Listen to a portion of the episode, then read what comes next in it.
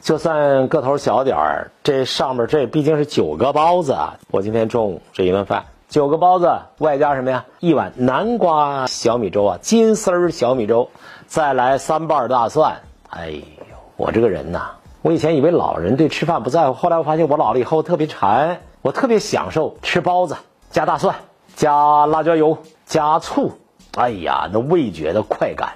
最后一碗小米粥，最后溜溜缝，热乎的溜溜缝。哎呀，那叫一个舒坦。给个乡长都不换，给个村委会主任更不换。实事求是说，今天我吃饭，我今天去中关村嘛，中关村吃这包子不起眼的小包子铺，这顿包子，比到处连锁的那个呃著名的以冷链见长的卫生标准达标的工业化的品牌的那个包子，咱不能说人名，你要批评。反正我也没表扬人家，你要说人家名字不合适是吧？比那个包子好吃的多。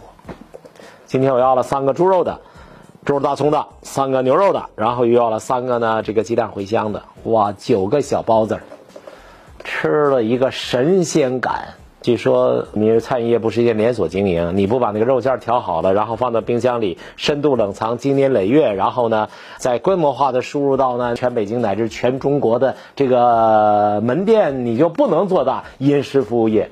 这个我不懂，我没从这个角度考虑过问题。我考虑的问题就是一个普通消费者吃包子的，嘛去啊吃包子去哪儿吃去？哪哪家哪家？你大了不见得好吃啊。你店大了，你包子不好吃，你干嘛使啊？这是隔壁王奶奶的观点，我同意，我觉得是啊。你看现在这小包子铺，那个门脸那么小，然后进去以后呢，营业地方也不大，现条馅儿、现和面、油子麻花的，带着那种那个烟熏火燎的那个感觉。小桌子吃饭，小桌子，最多坐四个人，要瓣蒜，说来瓣蒜，随便抓一把给你得。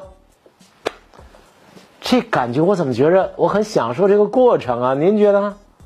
主随客便，客随主便。嗯，来到这种小店，客主两变，这东西用现在的话说，不就是在地性啊？我学会这词儿了，跟温老师学在地性、习惯性消费模式，在地性习惯性消费模式，这不是放大了人生好时节吗？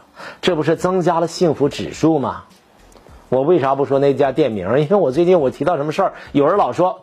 带货了吧，带货了吧，带广告了吧？你要说他名，人家说你带货，哎，但是你要私信给我，我告诉你哪家店还真是不错，哈哈，猪肉大葱的比牛肉的还好吃，赶紧看，再见。